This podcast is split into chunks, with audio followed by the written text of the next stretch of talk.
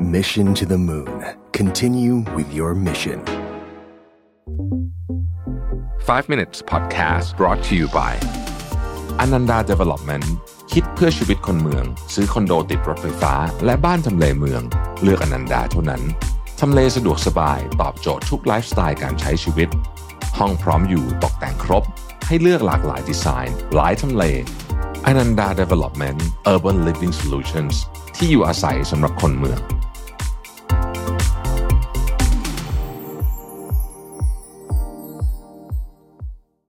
วัสดีครับ 5 minutes นะครับ คุณอยู่กับประวิทยานุสาหะครับ วันนี้ไม่มีสคริปต์อะไรนะฮะเเพลินว่าวันก่อนมีโอกาสหยิบหนังสือเล่มหนึ่งมาเปิดผ่านๆ ยังอ่านไม่จบ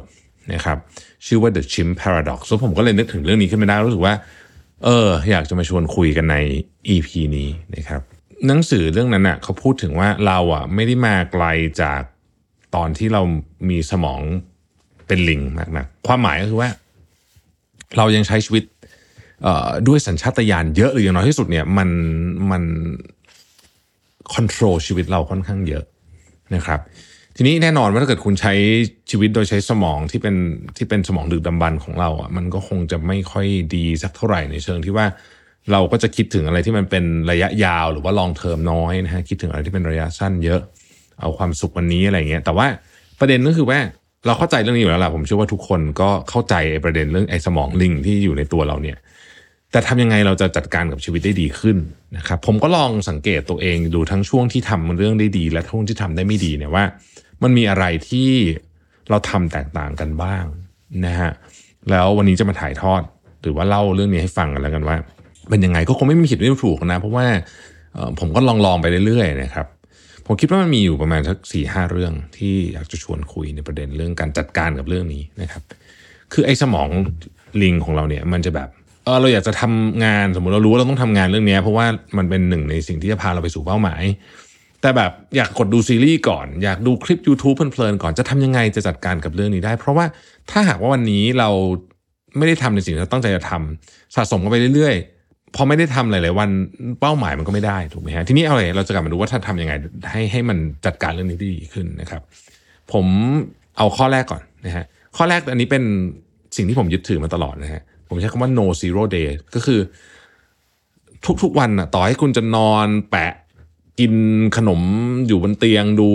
ซีรีส์เนี่ยนะ แต่ว่า no zero day ก็คือว่าต้องทำอะไรเพื่อจะ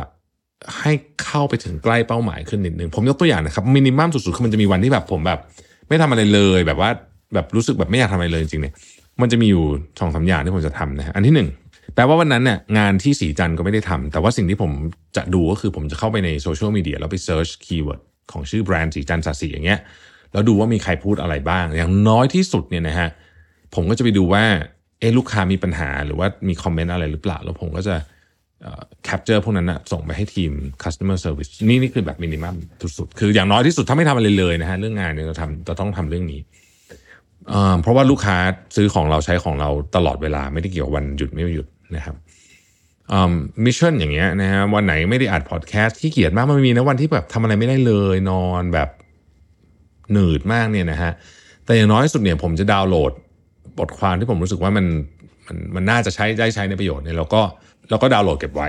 นี่นี่คือ minimum ยังไม่อ่านด้วยนะ แค่ดาวน์โหลดเฉยๆนะครับผมคิดว่า no zero day เนี่ยมันจะช่วยให้เหมือนกับ เราไม่แบบแย่จนเกินไปนะฮะ ต่อจากข้อที่ 1 no zero days เนี่ยแต่ว่าวันพวกนั้นน่ะเรียกว่าเป็น minimum day ก็คือคุณทำอะไรน้อยมากนะฮะทำแบบเนี่ยนิดๆหน่อยๆพวกเนี้ยอย่าให้มี minimum day ติดต่อกันเกิน 3 วันเด็ดขาด 2 วันนี่คือแม็กสุดละนะฮะห้ามมีวันที่ 3 เด็ดขาด เพราะเป็นอย่างนั้นมันจะกลายเป็นบรรทัดฐานใหม่หรือว่ามาตรฐานใหม่ว่านิดๆหน่อยๆก็พอ ซึ่งนิดๆหน่อยๆเนี่ยมันได้บางวัน แต่มันได้ไม่ตลอดนะครับไม่มีวันที่ 3 ห้ามมีวันที่ 3 เด็ดขาดนะฮะสองวันนี่คือเต็มที่เราก็ต้องกลับมาสู่แทร็กเดิมนะครับ อีกอันหนึ่งผมใช้กด5นาทีฮะก็คือว่า